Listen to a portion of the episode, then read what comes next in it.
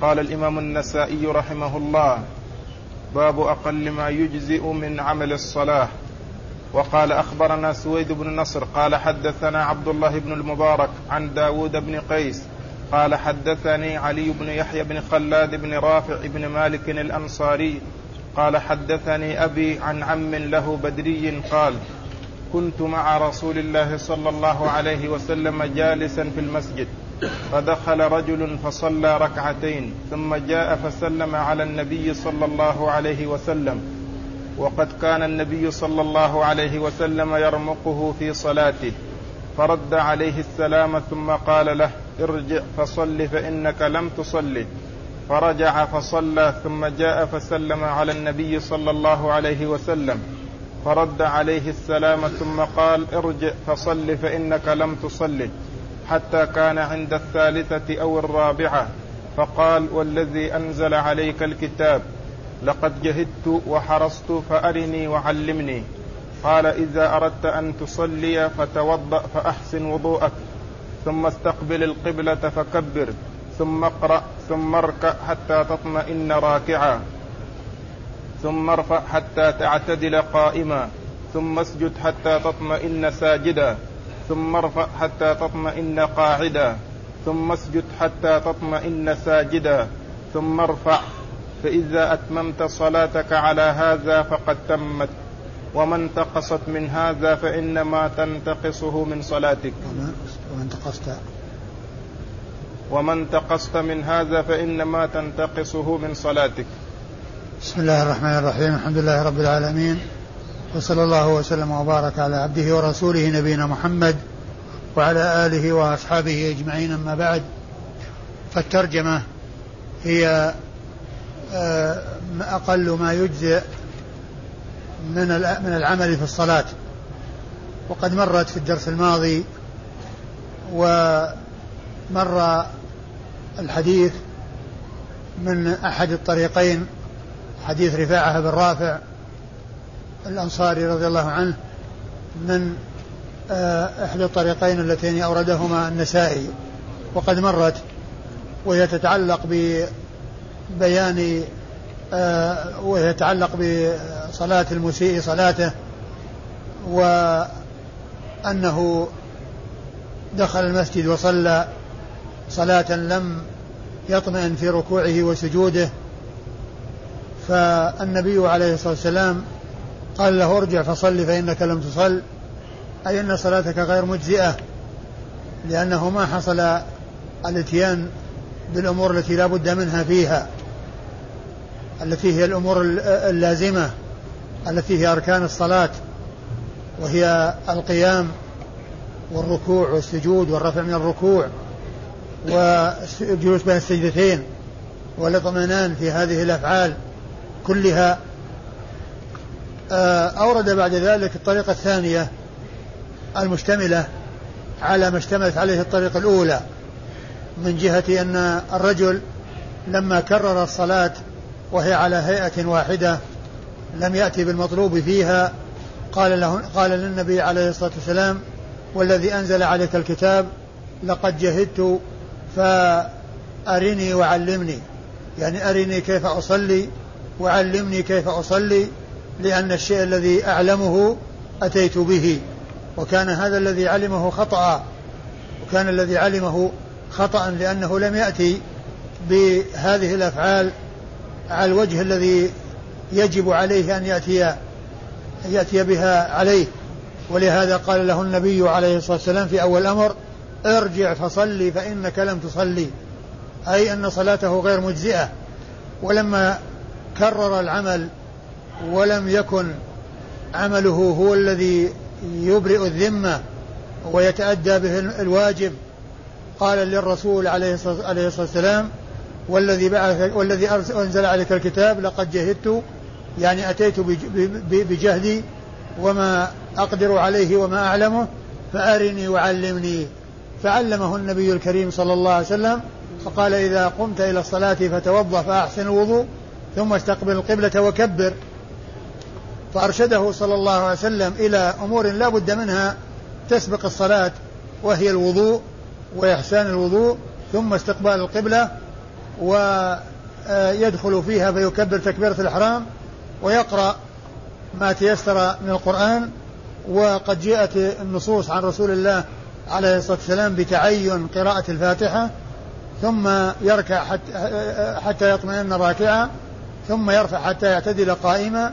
ثم يسجد حتى يطمئن ساجدا ثم يجلس حتى يعتدل جالسا ثم يسجد حتى يطمئن ساجدا ثم يرفع ويأتي بركعات صلاته على هذه الهيئة التي بينها رسول الله صلى الله عليه وسلم فيما يتعلق بركعة واحدة. والحديث سبق أن مر في الدرس الماضي وأيضا في دروس مضت ولكنه جاء هنا للاستدلال به على أقل ما يجزئ من العمل في الصلاة والمراد من ذلك الأمور التي لا بد منها والتي إذا فقدت فإن الصلاة تكون مفقودة وتكون غير موجودة لأنه لم يؤتى بالأمور الأساسية فيها التي هي الأركان. فلا بد من هذه الأفعال ولا بد من الاطمئنان في هذه الأفعال التي بينها رسول الله صلى الله عليه وسلم. وأما إسناد الحديث فيقول النسائي أخبرنا عمرو بن علي. لا سويد بن نصر. أخبرنا سويد بن نصر. سويد بن نصر هو المروزي وهو ثقة أخرج حديثه الترمذي والنسائي وهو راوية عبد الله بن المبارك ويروي هنا عن شيخه عبد الله بن المبارك وعبد الله بن المبارك, ابن المبارك هو المروزي أيضا وهو ثقة ثبت جواد مجاهد عابد جمعت فيه خصال الخير. هكذا قال, عن قال عنه الحافظ ابن حجر في التقريب. وصفه بهذه الصفات وختمها بقوله جمعت فيه خصال الخير. لأنه آآ آآ ثقة وهو ثبت وهو عابد وهو مجاهد وصفات متعددة من صفات الخير اجتمعت بهذا الرجل الذي هو عبد الله المبارك رحمة الله عليه وحديثه أخرجه أصحاب الكتب الستة. عن عن داود بن قيس. عن داود بن قيس. عن داود بن قيس وهو ثقة أخرج حديثه. البخاري تعليقا ومسلم البخاري تعليقا ومسلم وأصحاب السنة الأربعة. داود بن قيس أخرج حديثه البخاري تعليقا ومسلم وأصحاب السنن الأربعة. عن علي بن يحيى بن خلاد. عن علي بن يحيى بن خلاد ابن رافع ابن العجلان ابن مالك بن ابن مالك بن الأنصاري. الأنصاري الزرقي الزرقي الأنصاري وهو ثقة أخرج حديثه البخاري. البخاري وأبو داود. البخاري وأبو داود والنسائي وابن ماجه. البخاري وأبو داود والنسائي وابن ماجه. يروي عن أبيه يحيى ابن يحيى ابن خلاد. يحيى ابن خلاد يحيى ابن خلاد ابن مالك. يحيى بن خلاد بن رافع بن مالك. يحيى بن خلاد بن رافع بن مالك ابن العجلان الزرقي الأنصاري وهو ثقة خرج له البخاري وأصحاب السنة الأربعة يروي عن عمه رفاعة بن رافع الأنصاري صاحب رسول الله عليه الصلاة والسلام وهو ممن شهد بدرا وهنا لم يسمه وإنما قال عن عم له بدري أي عم ليحيى ابن خلاد وهو رفاعة ابن رافع وهو ممن شهد بدرا واسمه رفاعة أي عمه آه، الصحابي الذي روى الحديث رفاعة بن رافع الأنصاري البدري رضي الله عنه وحديثه أخرجه البخاري وأصحاب السنن الأربعة. قال أخبرنا محمد بن بشار قال حدثنا يحيى عن سعيد عن قتادة عن زرارة بن أوفى عن سعد بن هشام قال قلت يا أم المؤمنين أنبئيني عن وتر رسول الله صلى الله عليه وسلم. قالت كنا نعد له سواكه وطهوره فيبعثه الله لما شاء أن يبعثه من الليل فيتسوك ويتوضأ ويصلي ثمان ركعات لا يجلس فيهن إلا عند الثامنة. فيجلس فيذكر الله عز وجل ويدعو ثم يسلم تسليما يسمعنا. ثم ورد النسائي حديث أم المؤمنين عائشة رضي الله عنها وأرضاها وقد سألها سعد بن هشام عن وتر رسول الله صلى الله عليه وسلم وهذا يدلنا على ما كان عليه سلف هذه الأمة من معرفة أحكام الشريعة وسؤالهم الصحابة وسؤال التابعين الصحابة عن أحاديث رسول الله عليه الصلاة والسلام وعن أفعاله في أمور معينة يسألون عنها وهنا سألها عن وتر رسول الله عليه الصلاة والسلام. وأورد النسائي الحديث مختصرا لأنه ليس فيه ذكر الوتر وإنما فيه ذكر الركعات التي تسبق الوتر وهي الركعة الأخيرة. لكن الحديث جاء مطولا عند النسائي فيما بعد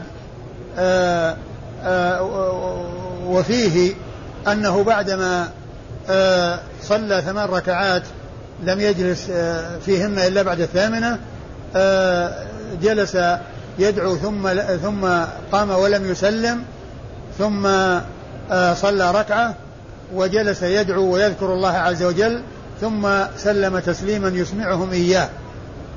وهذه الطريقة التي معنا مختصرة. والطريقة التي ستأتي في قيام الليل هي مطولة ومفصلة لصلاة آه، آه، رسول الله عليه الصلاة والسلام في الوتر. وهذا يدل على أنه ليس بلازم أن أنه في صلاة الليل يصلي ركعتين ثم يجلس يتشهد ثم يصلي ركعتين وهكذا ولكن لا شك أن هذا هو الأولى. يعني كونه يصلي يجلس عند كل ركعتين ويتشهد ويصلي على الرسول صلى الله عليه وسلم ثم يسلم ثم يقوم ويصلي ركعتين وهكذا لا شك أن هذا هو الأولى لأن النبي عليه الصلاة والسلام أرشد إليه ودل الأمة عليه وأمرها به وفعل ذلك أيضا لأن لأن الفصل ثبت من قوله وفعله. الفصل في صلاة الليل بكونه يعني يصلي كل ركعتين يعني كل ركعتين على حدة ثم يسلم ثم ركعتين ويسلم وهكذا هذا ثبت من قوله وفعله الذي هو الفصل. فالفصل من قوله ثبت بقوله صلاة الليل مثنى مثنى. فإذا خشي أحدكم الصبح أتى بركعة توتر ما مضى. صلاة الليل مثنى مثنى. فإذا خشي أحدكم الصبح أتى بركعة توتر ما مضى. هذا قوله. وأما فعله فقد جاء أنه عليه الصلاة والسلام صلى ركعتين ركعتين ركعتين ثم ركعة واحدة ثم ركعة واحدة. فإذا الفصل ثبت من قوله وفعله. أما الوصل فقد ثبت من قوله من فعله عليه الصلاة والسلام. ثبت من فعله صلى الله عليه وسلم. فهذا يدل على أنه سائر. ولكن الأولى والأفضل هو الفصل لأنه هو الذي فعله الرسول عليه الصلاة والسلام وهو الذي أرشد الأمة إليه. وهو الذي أرشد الأمة إليه. وأيضا يعني ما يحصل معه من الارتياح للتقوي على الصلاة فإنه إذا سلم من ركعتين ثم يعني جلس أو آه، أو شرب أو يعني آه، آه، حصل يعني شيء يعني ينشطه من الارتياح فإنه يحصل بذلك أي بالفصل.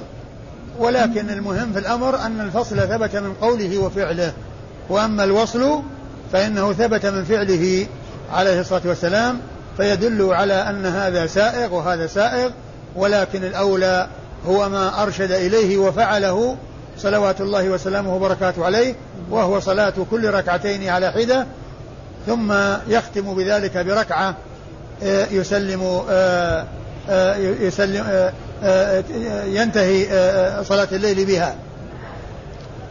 وقد أورد وهذا الحديث الذي أورده النسائي أورده في هذه الترجمة. لعل المقصود من هذه من إراده في هذه الترجمة هو أن الحديث الحديث, الحديث الأول بطريقيه آه، اشتمل على أقل ما يجزئ في أول الصلاة وبالنسبة للركعة والركعات وكيف يأتي بها.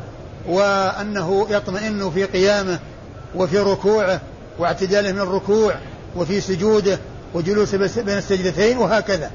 لكن ما في تعرض للتشهد ولا للسلام. فأورد النسائي هذا الحديث الذي آه، فيه ذكر التشهد والسلام. فيه ذكر التشهد والسلام. لأن الحديث الأول هو حديث المسيء صلاته ما في تعرض للتشهد والسلام. وإنما فيه وصف للركعة التي آه، تشتمل على قراءة وقيام وركوع وسجود وجلوس وقيام من الركوع وقيام من السجود واعتدال واطمئنان في جميع هذه الأفعال وليس فيه تعرض للسجود للتشهد ولا للسلام وكون هذا لا بد منه الذي هو التشهد والسلام أتى به يعني آه، ليبين أن هذا مما لا بد منه. الذي هو كونه يتشهد وكونه يسلم. هذا هو المقصود من إيراد الحديث في الترجمة. و وأما إسناد الحديث فيقول النسائي أخبرنا محمد بن بشار. أخبرنا محمد بن بشار. هو الملقب بن دار البصري وهو ثقة خرج له أصحاب الكتب الستة بل هو شيخ لأصحاب الكتب الستة. شيخ لأصحاب الكتب الستة رووا عنه مباشرة وبدون واسطة. أصحاب الستة الكتب الستة كلهم آه هو يعتبر شيخا لهم سمعوا منه وأخذوا الحديث عنه فهو شيخ لأصحاب الكتب الستة وهو ثقة آه آه من أهل البصرة يروي عن؟ عن يحيى. عن يحيى بن سعيد القطان. يحيى بن سعيد القطان المحدث الناقد البصري وهو ثقة ثبت أخرج حديثه أصحاب الكتب الستة. عن سعيد. عن سعيد بن؟ عن قتادة. عن سعيد قتادة. عن عن سعيد؟ ابن أبي عروبة. عن سعيد آه، سعيد بن أبي عروبة. عن سعيد بن أبي عروبة وهو ثقة أخرج له أصحاب الكتب الستة. عن قتادة وهو من دعامة السدوسي البصري وهو ثقة أخرج له أصحاب الكتب الستة. عن زرارة بن أوفى. عن زرارة بن أوفى. وهو أيضا بصري ثقة أخرج له أصحاب الكتب الستة وكان من العباد وقد ذكر في ترجمته أنه مات فجأة في الصلاة وهو يصلي بالناس وكان إماما لهم وقد ذكر ابن كثير في تفسيره عند قول الله عز وجل فإذا نقر في الناقور في سورة. في سورة المدثر أنه كان يصلي بالناس الصبح فلما جاء عند هذه الآية شهق شهقة ثم وقع ومات رحمة الله عليه وهو يصلي بالناس الصلاة. وحديثه أخرجه أصحاب الكتب الستة. عن سعد بن هشام. عن سعد بن هشام وهو ثقة أخرج حديثه أصحاب الكتب الستة. عن عائشة. عن أم المؤمنين عائشة الصديقة بنت الصديق آآ آه، آآ آه، آآ آه، زوجة رسول الله صلوات الله وسلامه عليه رضي الله تعالى عنها وأرضاها. التي روت الأحاديث الكثيرة عنه عليه الصلاة والسلام وتعتبر هي المرأة الوحيدة التي روت الروايات الكثيرة التي لم يدانها في ذلك أحد بل إن الذين عرفوا بكثرة الحديث عن رسول الله عليه الصلاة والسلام من أصحابه الكرام سبعة ستة رجال وامرأة واحدة وهذه المرأة هي عائشة رضي الله عنها وأرضاها. وهؤلاء السبعة هم أبو هريرة وابن عمر وابن عباس وأبو سعيد الخدري وجابر بن عبد الله الأنصاري وأنس آه، ابن مالك وعائشة. سبعة. يقول السيوطي فيهم في الألفية والمكثرون في رواية الأثر أبو هريرة يليه بن عمر وأنس والبحر اللي هو ابن عباس. والبحر كالخدري وجابر وزوجة النبي. المراد بزوجة النبي أم المؤمنين عائشة رضي الله عنها وأرضاها وهي التي أنزل الله تعالى براءتها مما رميت به من الإفك في آيات تتلى من كتاب الله عز وجل ولهذا فإن من قذفها وقد برأه الله عز وجل مما قذفت به فإنه مرتد كافر ليس من أهل الإسلام لأنه مكذب بالقرآن ومكذب بما نزل به القرآن من براءتها وإخبار الله عز وجل عن براءتها مما رميت به رضي الله تعالى عنها وأرضاها فمن رماها بالإفك فإنه كافر مرتد عن دين الإسلام يجب قتله ولا يورث ماله وإنما يكون فيئا آه، يوضع في في بيت مال المسلمين. قال باب السلام وقال أخبرنا محمد بن إسماعيل بن إبراهيم قال حدثنا سليمان يعني ابن داود الهاشمي قال حدثنا إبراهيم وهو ابن سعد قال أخبرنا عبد الله بن جعفر وهو ابن المسور المخرمي عن المخرمي. وهو ابن مسور المخرمي عن إسماعيل بن محمد قال حدثني عامر بن سعد عن أبيه رضي الله عنه أن رسول الله صلى الله عليه وسلم كان يسلم عن يمينه وعن يساره. ثم ورد النسائي هذه الترجمة وهي باب السلام. أي السلام من الصلاة وهو الخروج من الصلاة الذي به يحصل آه، آه، آه، الانتهاء منها. وقد جاء في الحديث تحريمها التكبير وتحليلها التسليم. بمعنى أن الإنسان إذا كبر تكبيرة الإحرام حرم عليه ما كان حلالا عليه قبلها. وإذا سلم حصل الرجوع إلى ما كان عليه قبل التكبير. بمعنى أنه يحل له ما كان حراما عليه قبل أن يسلم قبل أن يدخل في الصلاة. تحريمها التكبير وتحليلها التسليم. يعني يحصل التحلل منها بالتسليم والخروج منها بالتسليم والدخول فيها بالتكبير تكبيرة الإحرام. ولهذا يعرفون الصلاة فيقولون هي أقوال وأفعال مخصوصة مبتدأة مفتتحة بالتكبير مختتمة بالتسليم. مفتتحة بالتكبير مختتمة بالتسليم. أقوال وأفعال مخصوصة. هي ركوع وسجود وقراءة وتسبيح وتهليل ودعاء واستغفار وتشهد وما إلى ذلك. مبتدأة هذه الأفعال والأقوال بالتكبير. ومختتمة بالتسليم. هذه هي هذه هذا هو تعريف الصلاة التعريف الشرعي الذي يطابق المعنى الشرعي. وأما من حيث اللغة فمعناها الدعاء. ولا شك أن الصلاة مشتملة على الدعاء. الصلاة هي مشتملة على المعنى اللغوي الذي هو الدعاء. ولكن الصلاة الشرعية هي هذا هذا هو تعريفها. أقوال وأفعال مخصوصة مبتدأة بالتكبير ومختتمة بالتسليم. فختام الصلاة التسليم. وقد أورد النسائي حديث سعد بن أبي وقاص رضي الله تعالى عنه أن النبي عليه الصلاة والسلام كان يسلم عن يمينه عن يمينه وعن شماله. يعني يحصل التسليم بالخروج من الصلاة بتسليمة عن اليمين وتسليمة عن الشمال.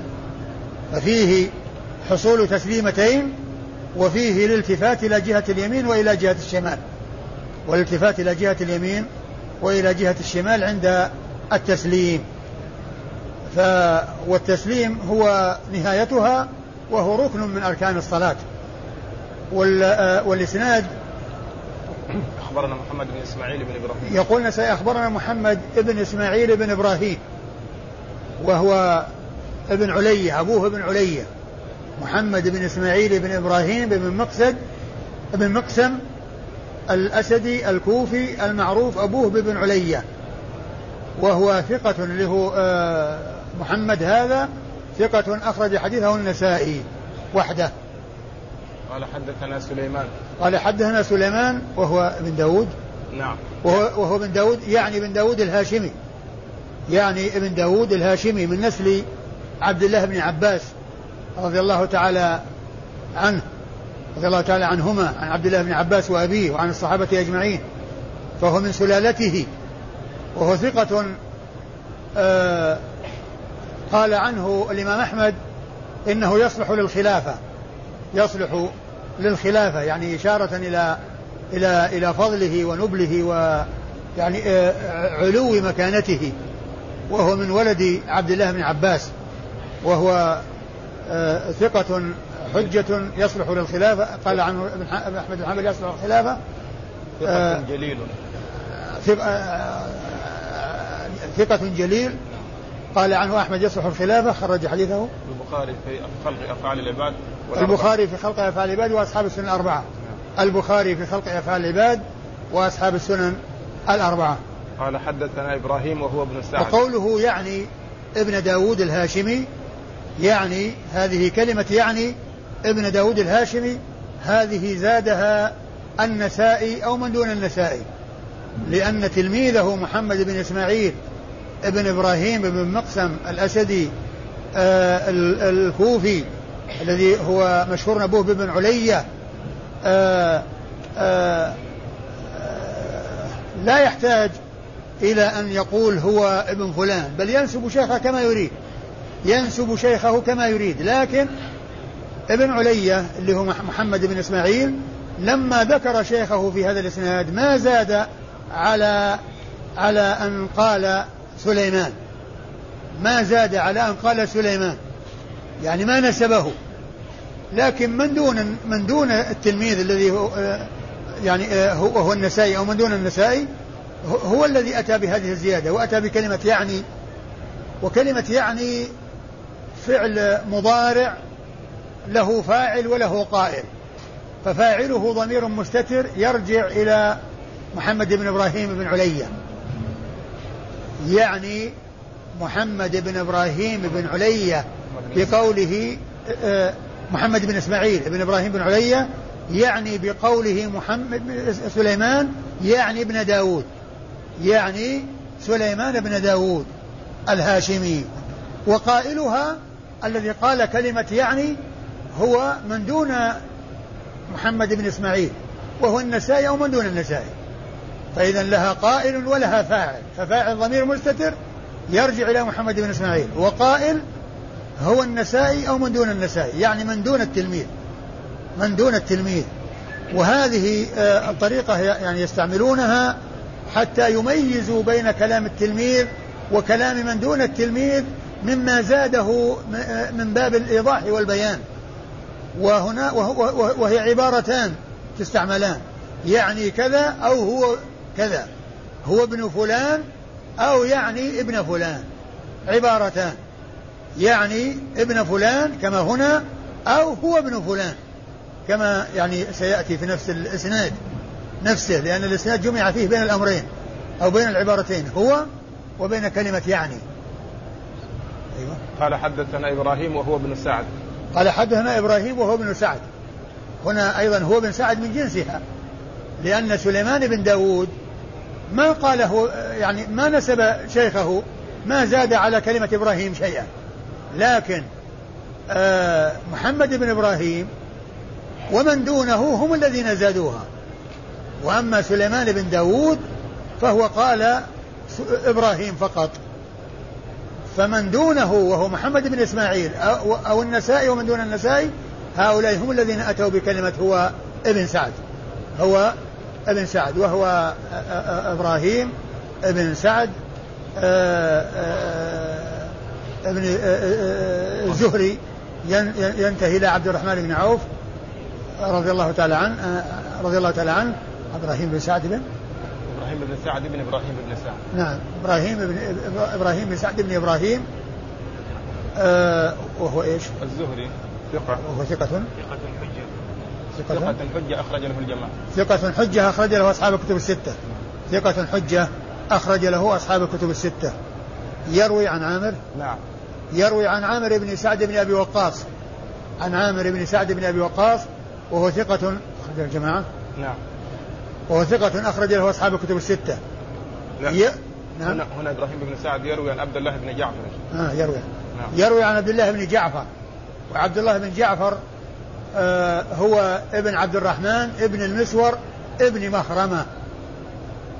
وهو يقال له المخرمي نسبة, نسبة إلى مخرمة الذي هو آه أبو المسور. يعني بفتح الراء وكسر الميم. نسبة إلى جده مخرمة. فيقال له المخرمي. ابن المسور المخرمي. وعبد الله بن جعفر هذا قال عنه قال عنه الحافظ في التقريب ليس ليس به بأس. وكذلك قال عنه النسائي هنا. وكذلك قال عنه النسائي ليس به ليس به بأس. وكلمة ليس ليس به بأس هي تعادل صدوق. تعادل صدوق كما بين ذلك الحافظ بن حجر في مقدمة التقريب. وهو أن كلمة صدوق وليس به بأس أو لا بأس به هي آه، في درجة واحدة. هي في درجة واحدة. وحديثه؟ البخاري تعليقا ومسلم والأربعة وحديثه عبد حديث عبد الله بن جعفر أخرجه البخاري تعليقا ومسلم وأصحاب السنة الأربعة. عن إسماعيل و... و... نعم. عن إسماعيل بن محمد. والنسائي رحمه الله لما ذكر يعني آه هذا الإسناد آه عقبه في آخره بأن بين من هو عبد الله بن آه, آه، يعني آه بين التمييز بين عبد الله بن جعفر هذا الذي ليس به بأس وبين والد علي بن المديني الذي هو ضعيف وقال عنه متروك يعني حتى يبين أن هذا الذي آآ يعنيه في هذا الإسناد هو المخرمي. وليس عبد الله بن وليس عبد الله بن جعفر بن نجيح الذي ولد علي بن المديني. فإن ذاك لم يخرج له النسائي. ذاك ما خرج له النسائي لكنه لما كان الأسماء متفقة أتى بهذا الكلام الذي يبين أن هذا لا ليس به بأس وأن ذاك متروك. والرواية عن هذا الشخص الذي هو عبد الله ابن جعفر المخرمي ابن عبد الرحمن عبد الله بن جعفر ابن عبد الرحمن ابن مسور ابن مخرمة منسوب إلى جده مخرمة فيقال له المخرمي. وقال هذا عقب الحديث الآتي. نعم بعد الحديث الآتي. هو طبعا كل حديث واحد. إي نعم. و و... و... و... وهذا يسمى في المصطلح المتفق والمفترق. يعني يعني كونه يعني يت... يحصل اتفاق في الأسماء وأسماء الآباء وتختلف الأشخاص. يعني هذا يسمونه المتفق والمفترق. وأن تتفق أسماء الرواة وأسماء آبائهم وتختلف أشخاصهم. وتختلف أشخاصهم. يعني ليس شخصا واحد وإنما شخصان اتفقا في الاسم واسم الأب. اتفقا في الاسم واسم الأب فيقال له المتفق والمفترق. آه أيوه. يروي عن إسماعيل بن محمد. يروي عن إسماعيل بن محمد. ابن سعد بن أبي وقاص. يروي عن إسماعيل بن محمد ابن سعد ابن, ابن أبي وقاص. نعم. قال؟ ثقة حجة أخرج له الجماعة إلا ابن ماجه. ثقة؟ حجة. ثقة حجة أخرج له أصحاب الكتب الستة إلا ابن ماجه. أيوه. يروي عن عامر بن سعد. عن عامر بن سعد آه يعني آه يروي عن عمه عامر بن سعد بن أبي وقاص وهو ثقة أخرج له أصحاب الكتب الستة. يروي عن أبيه. يروي عن أبيه سعد بن أبي وقاص صاحب رسول الله عليه الصلاة والسلام وأحد العشرة المبشرين بالجنة وهم أفضل الصحابة آه الذين هم العشرة المبشرين بالجنة وهم أبو بكر وعمر وعثمان وعلي وطلحة والزبير وسعد وسعيد بن زيد وعبد الرحمن بن عوف وأبو عبيدة بن الجراح. هؤلاء عشرة شهد لهم الرسول صلى الله عليه وسلم بالجنة في حديث واحد سردهم وسماهم وقال إنهم في الجنة. وشهد لغيرهم في أحاديث متفرقة مثل ثابت بن قيس بن شماس وعكاشة بن محصن والحسن والحسين وفاطمة وبلال وعدد كبير من الصحابة جاء أحاديث خاصة بالشهادة لهم في الجنة لآحاد منهم في الجنة كل جاء في حديث و ولكن قيل لهم العشرة وليس الشهادة لعشرة فقط لأنهم اشتهروا بلقب العشرة لأنهم بشروا بالجنة في حديث واحد. بشروا في حديث واحد سردهم رسول الله عليه الصلاة والسلام وقال إنهم من أهل الجنة رضي الله تعالى عنهم وأرضاهم. وسعد بن أبي وقاص آه هو آخر العشرة موتا آخر العشرة مبشرين بالجنة موتا هو آخرهم رضي الله تعالى عنه. وحديثه عند أصحاب الكتب الستة.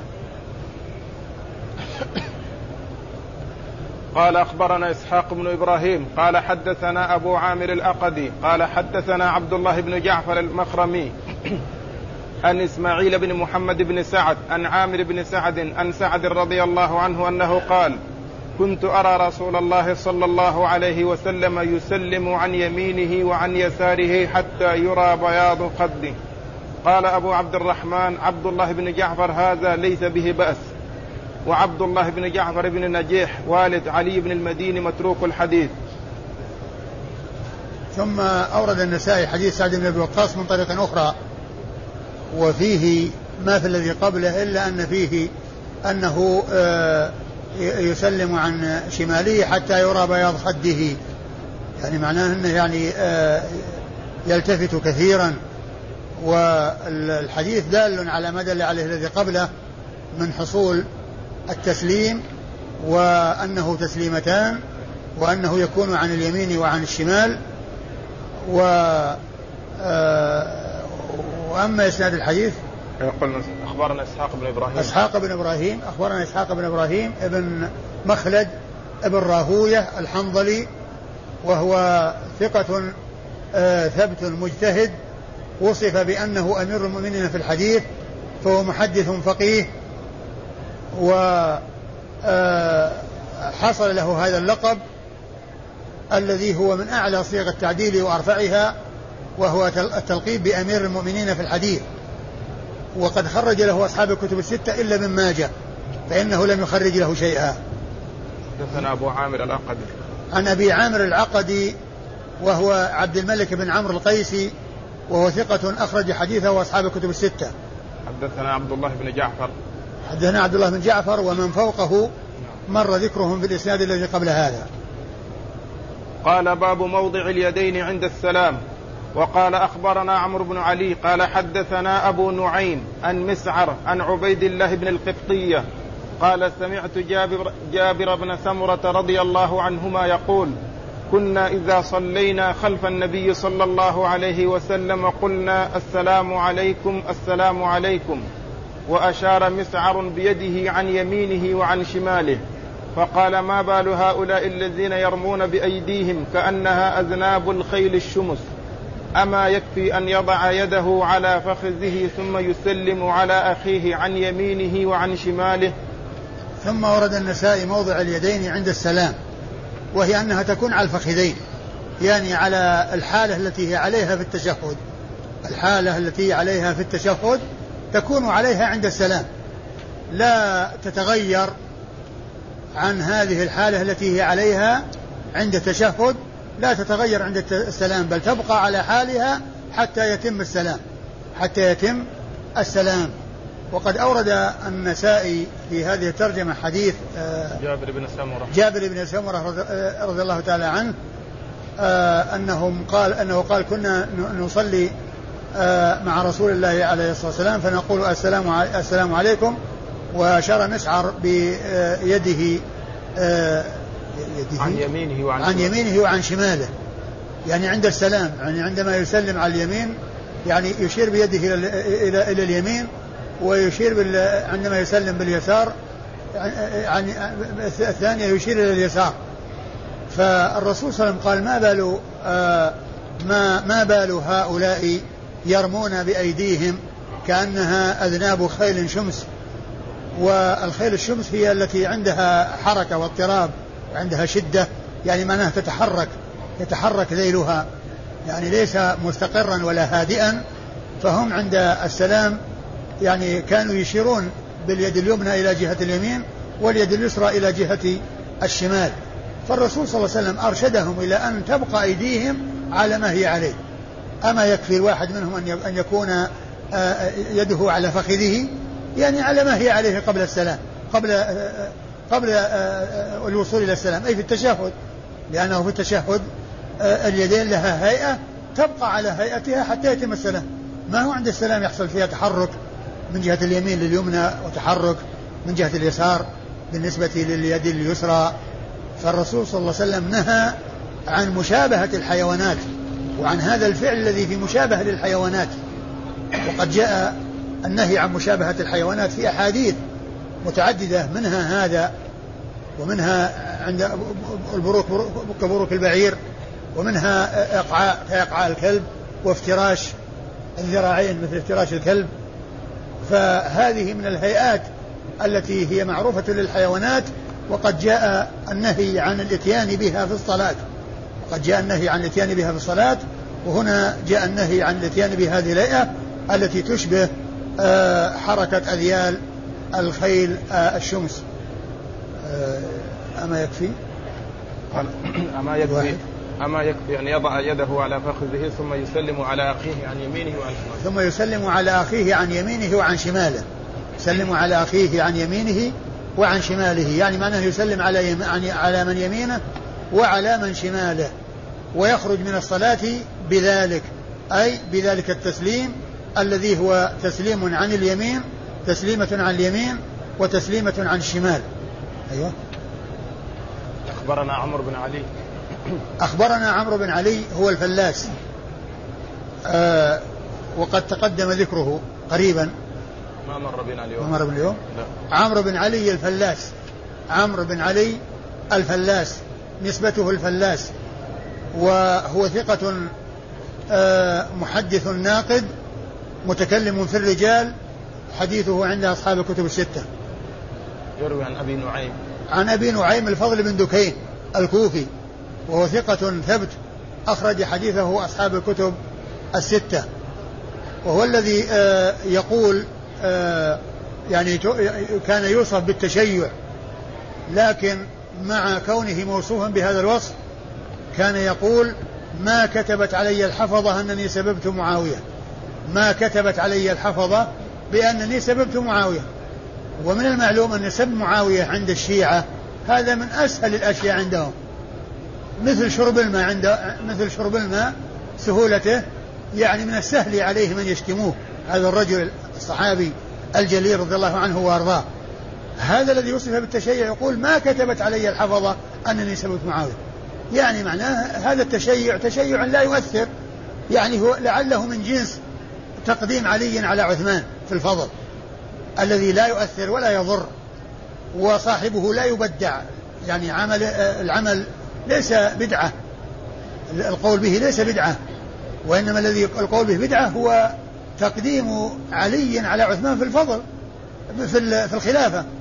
على أنه أولى منه بالخلافة هذا هو الذي يبدع لأن هذا اعتراض على عمل الصحابة وعلى اتفاق الصحابة وخروج عما كان عليه الصحابة رضي الله تعالى عنهم وأرضاهم حيث اتفقوا على بيعته واختير من السبع من الستة الذين هم أهل الشورى آه الذين عهد إليهم عمر بن الخطاب رضي الله عنه فآل الأمر إلى أن آه آه صار الأمر دائرا بين علي وعثمان وتم الأمر إلى تقديم عثمان على علي. رضي الله تعالى عن الجميع. آه، وحديثه عند أصحاب الكتب الستة أبو نعيم وهو مشهور بكنيته.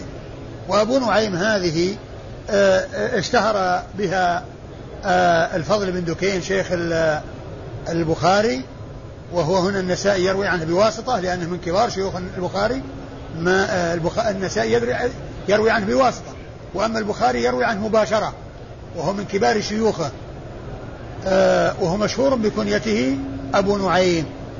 وهناك ممن هو مشهور بأبي نعيم الإصبهاني وهو متأخر مصنف الحلية حلية الأولياء وغيرها من الكتب وكتاب معرفة الصحابة وكانت وفاته سنة 430 يعني هذا وفاته فوق المئتين فوق المئتين يعني قليلا. وأما ذاك فوفاته سنة 200 وسنة 430 30 أو 400 اللي هو أبو نعيم آه، الأصبهاني. إذا قال أخرج أبو نعيم آه، المراد به آه، الأصبهاني المتأخر. وأما هذا هو متقدم من من من كبار شيوخ البخاري. نعم. عن مسعر. عن مسعر بن كدام وهو ثقة ثبت أخرج له أصحاب الكتب الستة. عن عبيد الله بن القبطية. عن عبيد الله بن القبطية وهو ثقة أخرج له. البخاري في جزء في رفع اليدين. ومسلم وأبو داود والنسائي. نعم البخاري في رفع اليدين ومسلم وأبو داود والنسائي. وابن ماجه؟ لا. آه، البخاري في رفع اليدين ومسلم وأبو داود والنسائي.